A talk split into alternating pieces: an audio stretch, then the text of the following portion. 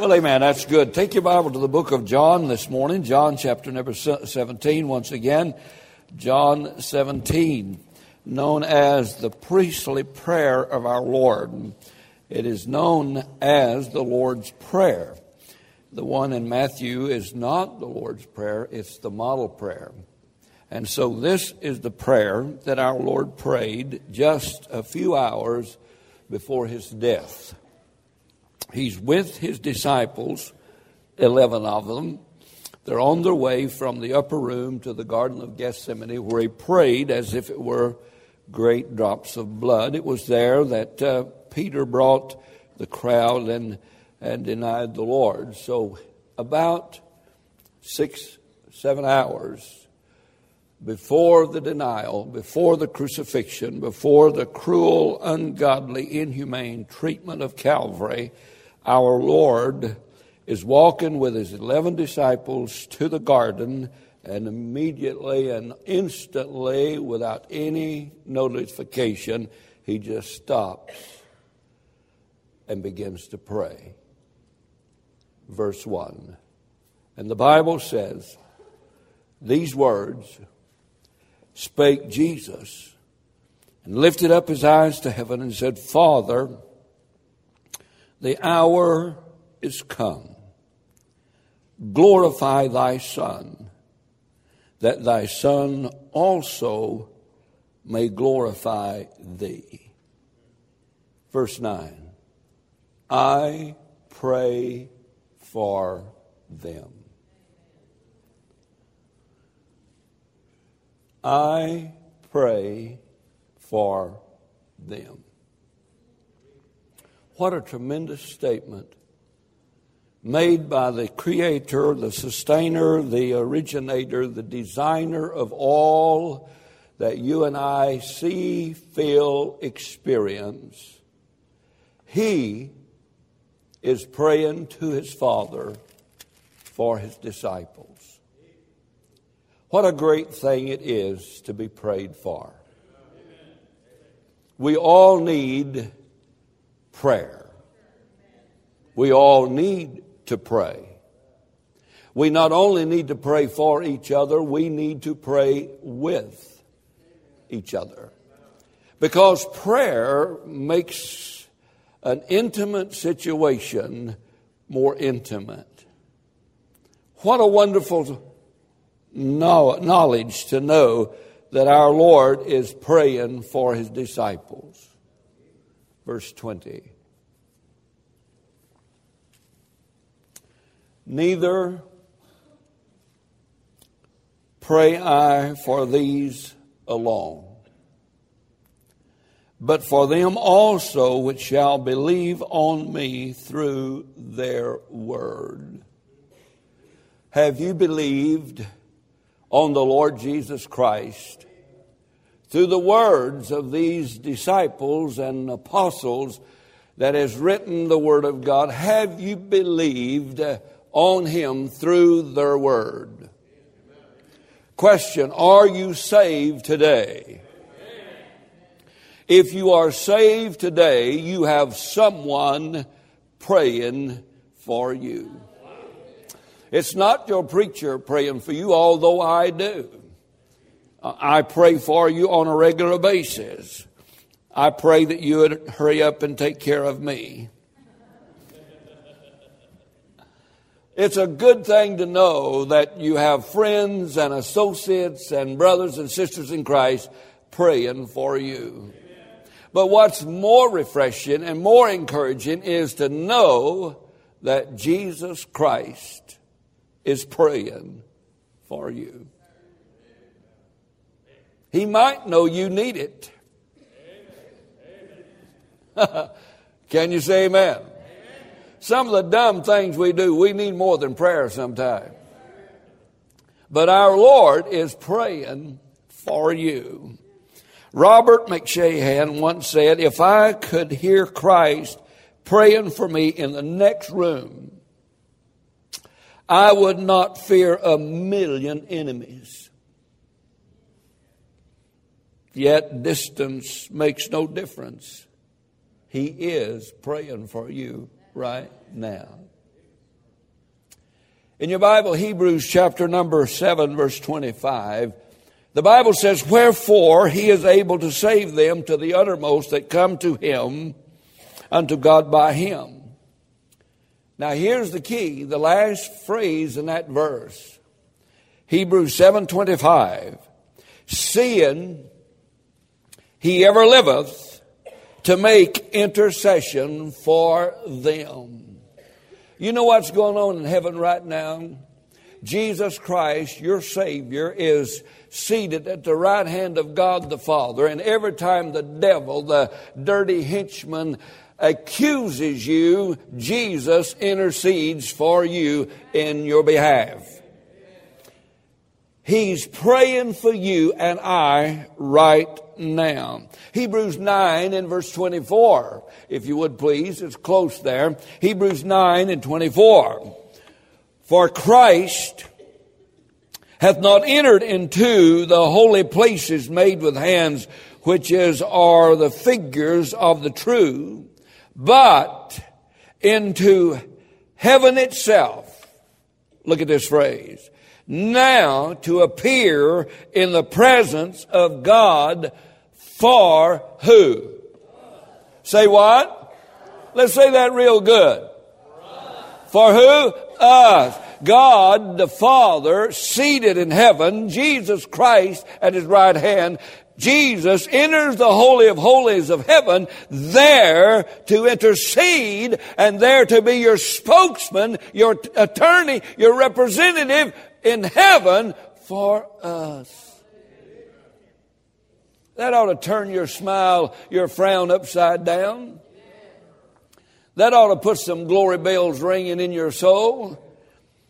Romans chapter eight, verse thirty-four says, "It is Christ that has died, yea, rather is risen again, who is even at the right hand of God, who also maketh intercession for us." I don't know if you know this or not, but the Bible says that Jesus Christ is praying for you. Now, why in the world and what is his concern for us today? Is there anybody here today believe there's a real live devil running around somewhere? Is there anybody here today that might have the comprehension that he has a legion of fallen demons and weirdos that's just trying to lure and suck us down? And Jesus knew when he was leaving that it wasn't going to be easy for a Christian. Doctor Moody, Doctor Moody was having a, having a testimony service one night. And a guy stood up and said, "Preacher, since I've been saved, I've been living on a mountain." Moody said, "How many souls you won up there?" He said, "None." Moody said, "You're too high, son. You're too high. How many souls you won?" "Preacher, since I've been saved, everything's just fine." Maybe God knows everything ain't going to stay fine. Did you know that tomorrow you may lose your job and still be saved? Did you know that tomorrow you may start tithing today and tomorrow you lose your job and you're still saved? Did you know tomorrow your wife may look at you and says, "You make me sick." You said, "One day too late." She said, "Hey, yesterday." Did you know that those kids that you think are just little precious angels grow up to be teenagers? Jesus knew that those twelve or eleven men he was talking about was going to have a rough road to hoe after he's gone. Notice verse eleven, verse twelve, and verse fifteen. Jesus prays for these men's protection. He says in verse number twelve, I think it is, if you look please at verse eleven first, the Bible said, now I am no more in the world, but these are in the world, and I come unto thee. Now notice, they're in the world. I'm going to be gone, but they're going to be left. In other words, in days to come. In other words, after the resurrection. In other words, after when the persecution starts, and after they start have to hide and have meetings in caves and, and in the dark alleys of the world. After they're gone, Holy Father, keep thou through thy name. He's praying for protection. Is there a mother here today that has watched their little kids go off to school for the very first day? And did you pray? Dear God, may my kid not burn down the school today. Lord, please, if they hurt the teacher, let it not be fatal. No. You know what you pray for? You pray, dear God, protect them. Keep them from all the ills and all the wrongs that's going on. And that's what Jesus, like a mother hen over his children, included us. And he prays, Lord, when they go to Mexico and the drug cartel and the, and the outlaws and the enemies of righteousness begin to shoot their guns, Lord, keep our missionaries safe. And Lord, when our wives go out into the marketplace to work and they're confronted with every evil in the world and every weirdo in the world and all the vices of the world. Oh, God, keep my Christian wives safe. Holy Father, keep them through thy name. Do you know another name under heaven that is more powerful than that name? Our president sends representatives all over the world called ambassadors. They do not go in their name. They go in the most powerful name in this world, the name of the President of the United States. And that name has power. That name has influence. That name has repercussions. And Jesus said to those disciples and to the Father, Lord, keep them in thy name. Verse twelve. Hey, it ought to please you today to know that Jesus loves you so much that he's praying for you right now. Amen. Verse twelve, the Bible said, I have kept them. Yes, I have kept them in thy name. Notice, I have kept, and none of them is lost but the son of perdition, that the scriptures might be fulfilled. The twelve you gave me, Lord, I've kept those that were really genuinely saved. I've kept the eleven, and the son of perdition, Judas, was never saved and born again. He's lost, but I've kept those that you've given me. He's praying for protection, bless your heart. Look at, if you would please, at verse fifteen. He said, I pray not that thou shouldest take them out of the world, but that thou shouldest keep them from the what?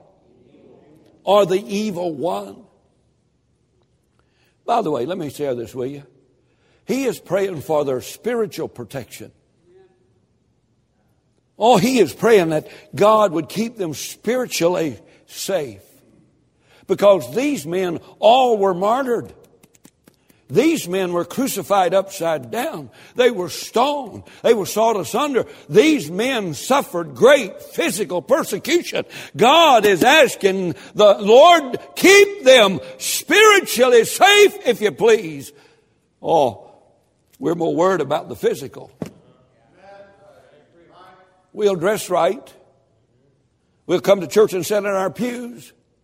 But inwardly, we're mean as a junkyard dog. Amen. Jealous and envious and hateful and sarcastic. And we say, oh, dear God, what good Christians we are. Look how we dress. No, keep them spiritually. Keep their heart right. Keep their attitude right. Keep them going in the right direction, Lord.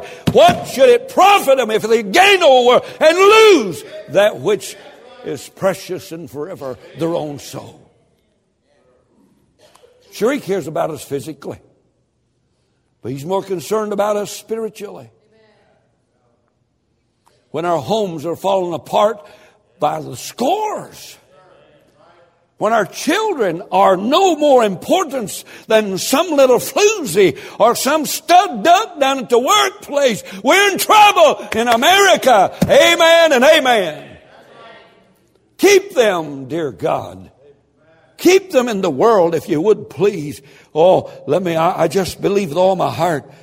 I, I can pick out maybe three elements that I'd like to talk to you about in this prayer today. Verse nine, I pray for them. Verse twenty, neither pray I for them alone, but for them also, which shall believe on me through thy word. Notice, if you would please, the place of the prayer. We will talk about the place of the prayer. Notice, it was his coming. He was coming to the end of his work. Verse number four. Look at this. I have glorified thee on the earth. Now notice this next phrase. I have finished the work which thou gavest me to do. Finished. The place in his life that he prayed this prayer was at the conclusion of him finishing what God had sent him to do. The place of the prayer is at the conclusion of what God had sent him to this earth to do. He came to this earth to glorify the Father's name. He came to this earth to seek and to save sinners. He came to this world to hang on an old rugged cross and pay sin's debt and fulfill the Mosaic law. And Jesus Christ said, tomorrow it will be done. Tomorrow it is finished. And that suggests to me the reason for his coming. It was for us. Jesus one day was walking down the road and he saw a little short guy up a sycamore tree. And I kind of feel like that guy. I've been up a tree all my life. And Jesus walked under that sycamore tree and looked up in that tree and he said, Zacchaeus, come down out of that, that tree, for the Son of Man is come to seek and to save that which was lost. Finished. Listen to me today. It's finished. You don't have to do to go to heaven. It's already been done. You can't earn your way to heaven. Dear God, some of you can't even qualify for a Walmart credit card. And you're trying to get to heaven on your merit? And if you got a Walmart credit card, it's full to the limit. You can't charge anything else. You cannot earn by your way to heaven. Jesus Christ came into this world. And he said in his prayer, I have finished it. It is done. And on the cross of Calvary, you remember what he said before he bowed his head? He bowed his head. He looked up and said, it is finished. And he bowed his head and gave up the ghost. He has finished it. It's done. He came for you and for me. Died. It's done. All you have to do is to trust him with your soul. And that's it. It's finished. He came to this old world for us. Secondly, he came. His cross was for us. That cross that he hung on. But God commended his love toward us. And that while we were yet sinners, Christ did what? Died for us. His coming was for us. His cross was for us. His concern was for us. Notice verse nine. I pray for them. Verse twenty. I pray not only for them, but for all of them. Hey, look. He cares about you. I used to sing a song years ago, forgot the words. No one ever cared for me like Jesus. You forget it. My mom loved me. My dad loves me. My wife loves me sometimes. Um, and my kids love me. Well, I don't know about that. But I do know for sure Jesus loves me. Amen. Jesus loves me. This I know, for the Bible tells me so. Little ones, to Him belong. Jesus loves us. Yes, He does. And I just want you to know the place of His prayer was at the end of His life. The purpose of His prayer, we will find that in three verses in the text. Have you got your text there? Look in your Bible. Three places, three verses that tells us the purpose of the prayer. Notice, if you would please, I will first begin reading in verse number fifteen. The Bible said, I pray not for that thou shouldest take them out of the world, but, but, but, but that thou shouldest keep them in the world. Thou shouldst keep them from the evil. Keep them from. Be careful now, not in. Keep them from. Jesus said, it would be a lot better for my children if they wouldn't get into trouble before they start praying.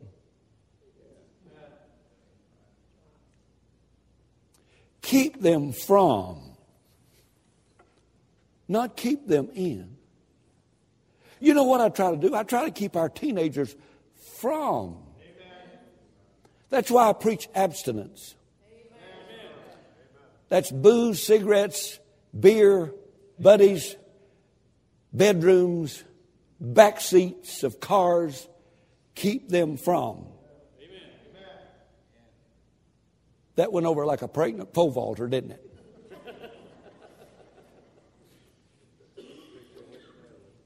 I am praying, dear Father, to keep them from. He's praying for our preservation. It is said, I don't know, but in nineteen ninety, a Subaru car commercial shows a Volvo headed toward a wall and then in slow motion crashing into the wall. The Volvo is built so sturdily that the passengers are not hurt in spite of the severe nature of the crash. Then a Subaru is shown headed at the wall at a super high rate. And at the last possible moment, the driver slams on the brakes and the Subaru stops, itches from in the wall. And then the announcer then cuts in and asks, what would you prefer? To live through the wreck or not to get in the wreck in the first place? Amen. The only thing Jesus is praying, dear God, please don't let them have a wreck. Lord, they're just... They have a free volition. They, they can make choices on their long own. But oh, dear Father, Holy Father, keep them from the wreck. Some of you already say it's too late. I've done wrecked. Kids, listen to me. You don't have to end up with a wreck. Amen. Stay pure. Don't start feeling around and touchy, touchy, touchy. Keep your tongue in your mouth. That's where it belongs. If God wanted a tongue in your ear, He'd have put one there. Say amen, preacher. Say amen. Amen.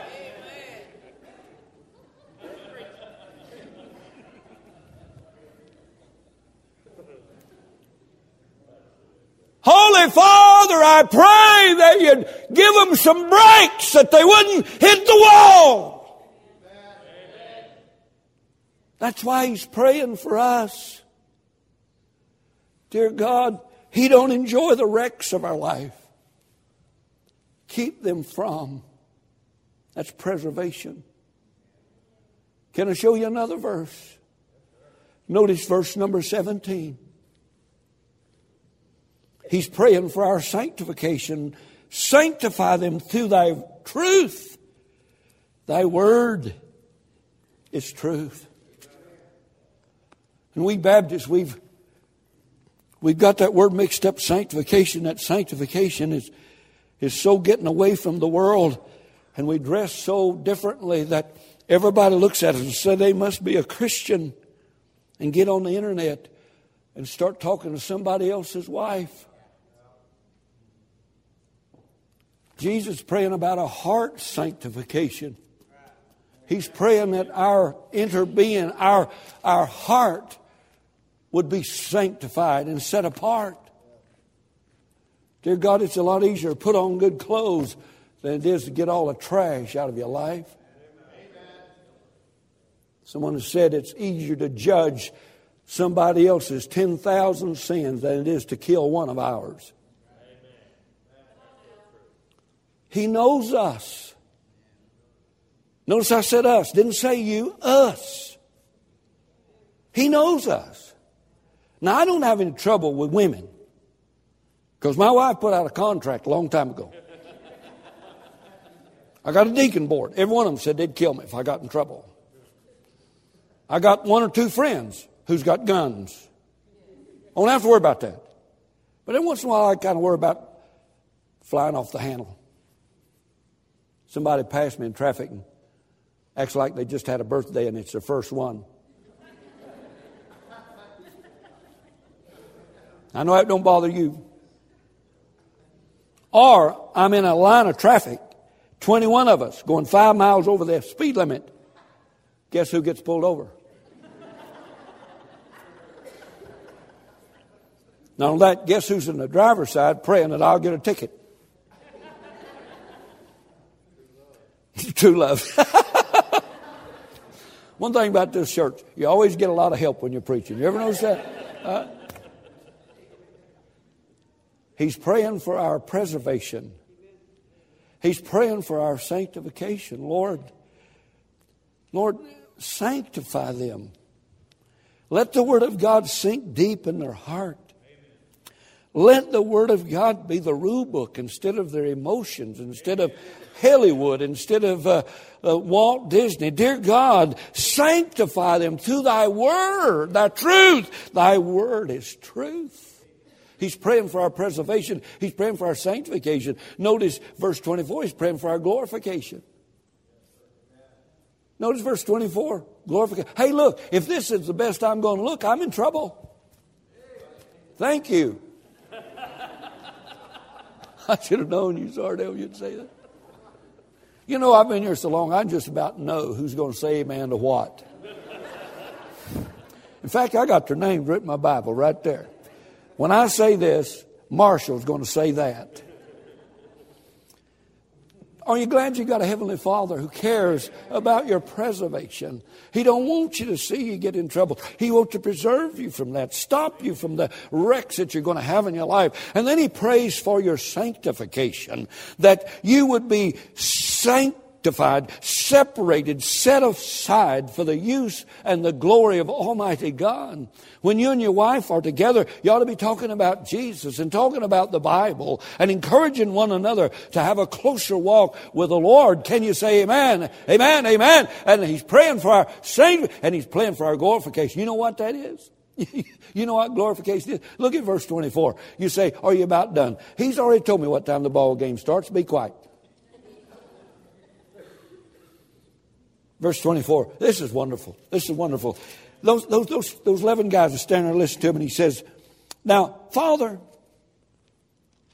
I will that they also whom thou hast given me be with me where I am, and they may behold my glory, which thou hast given me, for thou lovest me before the foundation of the world. Now, I don't know. And even if I knew, I could not, with the limited vocabulary of a Tennessee redneck, I could not describe to you the glory of God. But I know Moses just saw the hinder part of God. And his face and his hair and his whole being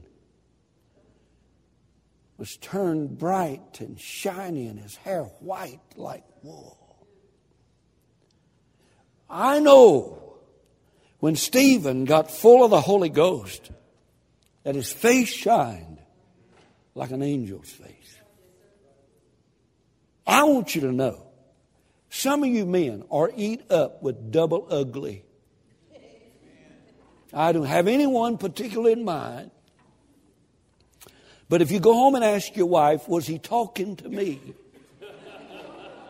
She will refer to yonder bathroom mirror. And you can go look for yourself.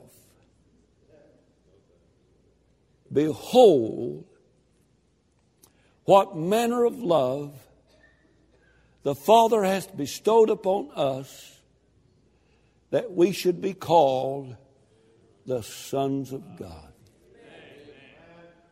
Beloved, now are we the sons of God. And it doth not appear what we shall be. But when we see Him,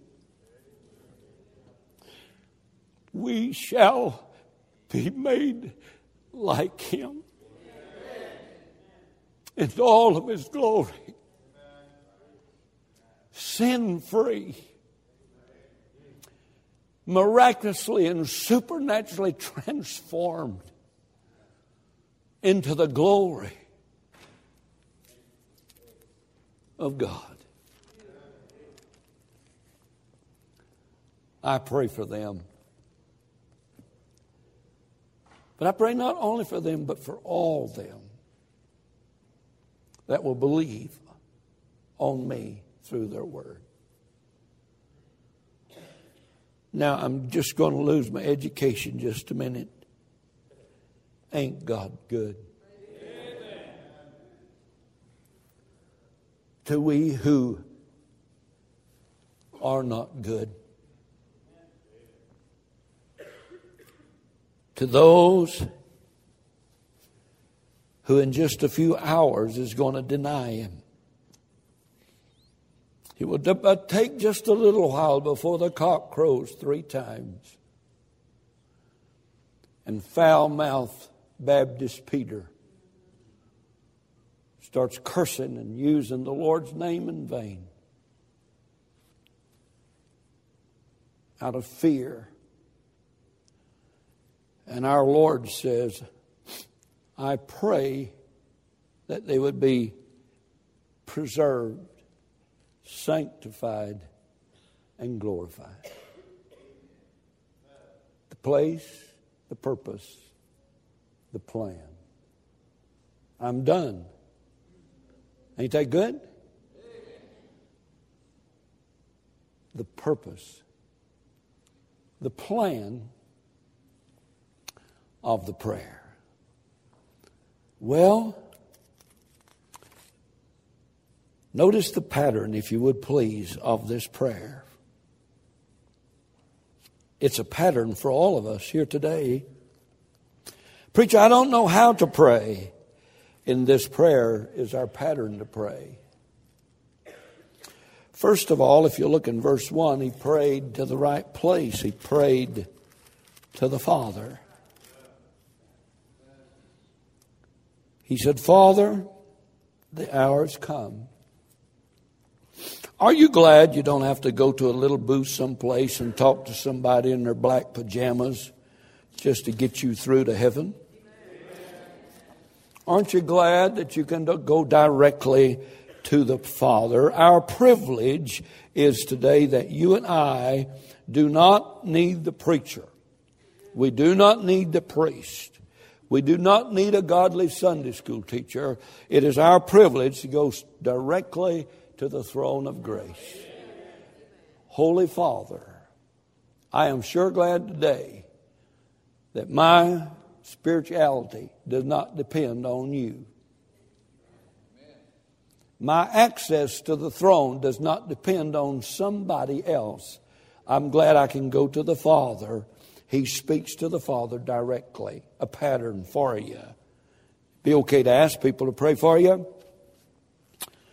Usually when people ask me to pray for them, I, I try to pray for them right then.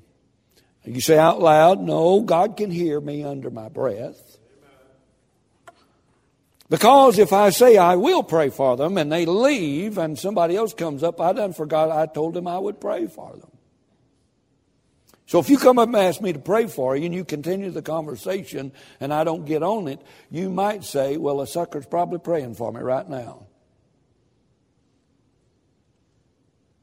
But I got news for you. Somebody's praying for you right now that has a whole lot better power with the throne than I do. A direct line. Can you say amen? Amen? Not only is he praying to the Father. Now look at this. He's praying for the family. Now what's the family? God's family. God's family. To as many as receive him, to them gave he the power to become what? Sons of God. Beloved, now are you the sons of God? Notice verse number twenty-one. Verse number twenty-one says this, and you need to look at this. The Bible said in verse number twenty-one that they all may be one as thou, Father, art in me, and I in thee, that they also may be one in us, that the world may believe that thou hast sent me. Did you hear that? God wants this entire family today to be so conscious, aware of your spiritual relationship. I know this is hard to believe. But God wants Philip Shuler to be so close to him, just as close as the Father and the Son are. God wants Joe Manuel, and his prayer is that Missus Your name is Jennings, isn't it? Mm, name is Jennings. Missus Jennings would be so close to God that would be a spiritual unity and entity. Her in Christ, Christ in her, amen. Her in Christ, in God. Amen. Our Father is praying for a spiritual oneness in this body. Amen. And a spiritual unity in this body. So that when one hurts, we all hurt. And when one expresses and receives joy, we all receive joy. Amen. Well, I can't do that and be critical of everybody. Amen. Amen. Well, what if Brother Shuler's not as smart as me? Well, just be so close to God, you make him as smart as you, not critical, but in love. See, he's praying to the Father for the family. This is his family. You say, I haven't been here in a while. Well, well, your family noticed that. And I'll bet you, if you haven't been here for a while, your family has noticed you ain't been here for a while. And I'll bet you the folks you work with notice you hadn't been here for a while. Because we need that spiritual intimacy with the Father, with the Son, with each other. Our Lord said, I pray for them. You know somebody praying for you today, Clint? Isn't that nice? You better hope she's praying for Mojo. Huh? Stay with you. I tell you who really need to be for anybody from California. The Lord prays for them, especially Rob. Amen. You say, why do you call names? Because we're family. And family knows that family members love each other. And there's no critical spirit. He prays for the family. And now I close with this. And he prays for the future. Look at verse twenty-six. He prayed that these eleven guys, in the days to come, when the battle gets worse, when society stoops its lowest,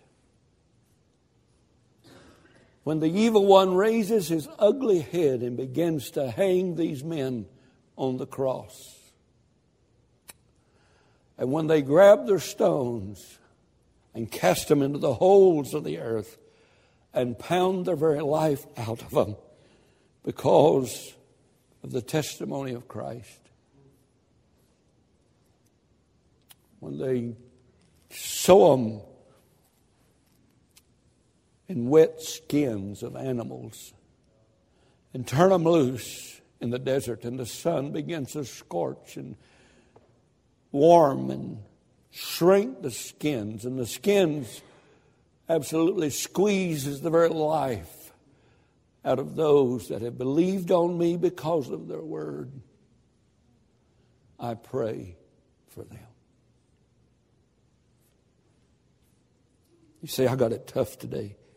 Someone is praying for you. Preacher, don't understand what's going on. But somebody knows what's going on. Amen. And he's praying for you. Amen. That when the battle gets hottest and the world gets the worst and age overtakes you and misery begins to hurt and the body begins to ache, he says, I pray for them. Not for them alone, but for everyone that will believe on me because of the word. Ain't God good? I said, ain't God good? I just wrote down a footnote, and it's twelve oh nine. He prayed for them. He's praying for us now. If I fail, then it's my fault.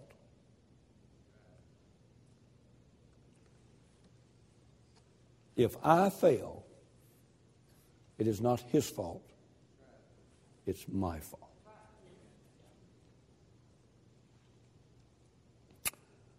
And if I had not got saved